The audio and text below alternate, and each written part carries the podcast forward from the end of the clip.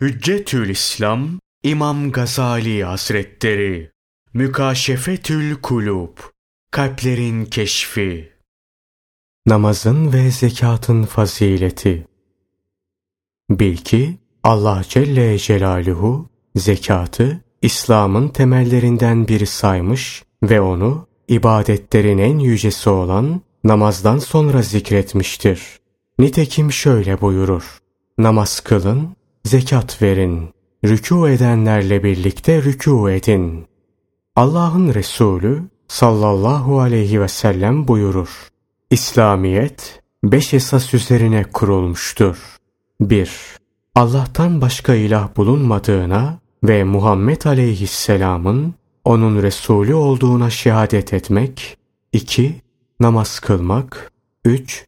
Zekat vermek. 4. Ramazan orucunu tutmak. 5. Kudreti olunca hacca gitmek. Namaz ve zekat hususunda günahkar olanlara cezalar şiddetlidir. Şanı yüce olan Allah Celle Celaluhu şöyle buyurur. İşte bu vasıflarla namaz kılanların vay haline ki onlar namazlarından gafil, onlar riyakardırlar. Zekatı da vermezler onlar. Namaz mevzuunda daha önce yeteri kadar bahsedilmiştir. Altını ve gümüşü biriktirip de onları Allah yolunda harcamayanlar yok mu? İşte onlara pek acıklı bir azabı müştere. O günkü bunlar üzerlerinde yakılacak cehennem ateşinde kızdırılacak da o kimselerin alınları, böğürleri ve sırtları bunlarla dağlanacak. İşte bu nefsleriniz için toplayıp sakladıklarınız. O halde biriktirip saklamakta olduğunuz bu nesnelerin acısını tadın. Allah Celle Celaluhu yolunda harcamak, malın zekatını eda etmektir. Zekat verileceği zaman takva sahibi fakirleri aramak lazımdır.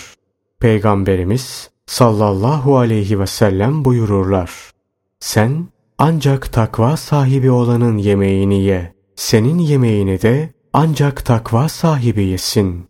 Bunun sebebi şudur. Takva sahibi yediği yemek, aldığı zekat ve sadakayla takvada devam eder.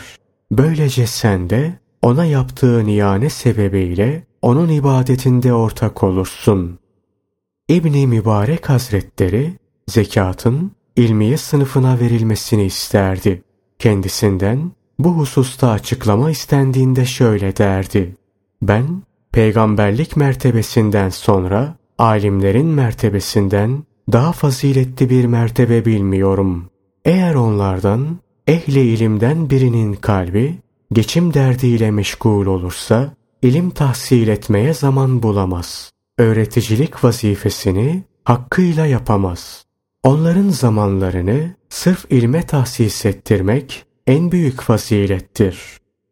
Felakete maruz kalanlar, bilhassa hısım ve akrabalar, eğer zekat alacak kadar muhtaçsalar, zekat verilecek kimselerin başında gelirler. Çünkü akraba ve yakınlara verilen zekat hem sadaka olur hem de sıla rahim. Daha önce alakalı bahiste yazdığımız gibi sıla-i rahimde ise sayılamayacak kadar ecirler vardır.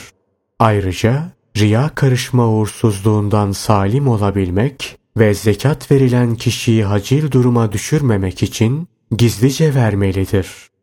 Allah'ın Resulü sallallahu aleyhi ve sellem buyururlar ki, gizlice verilen sadaka Allah'ın öfkesini söndürür.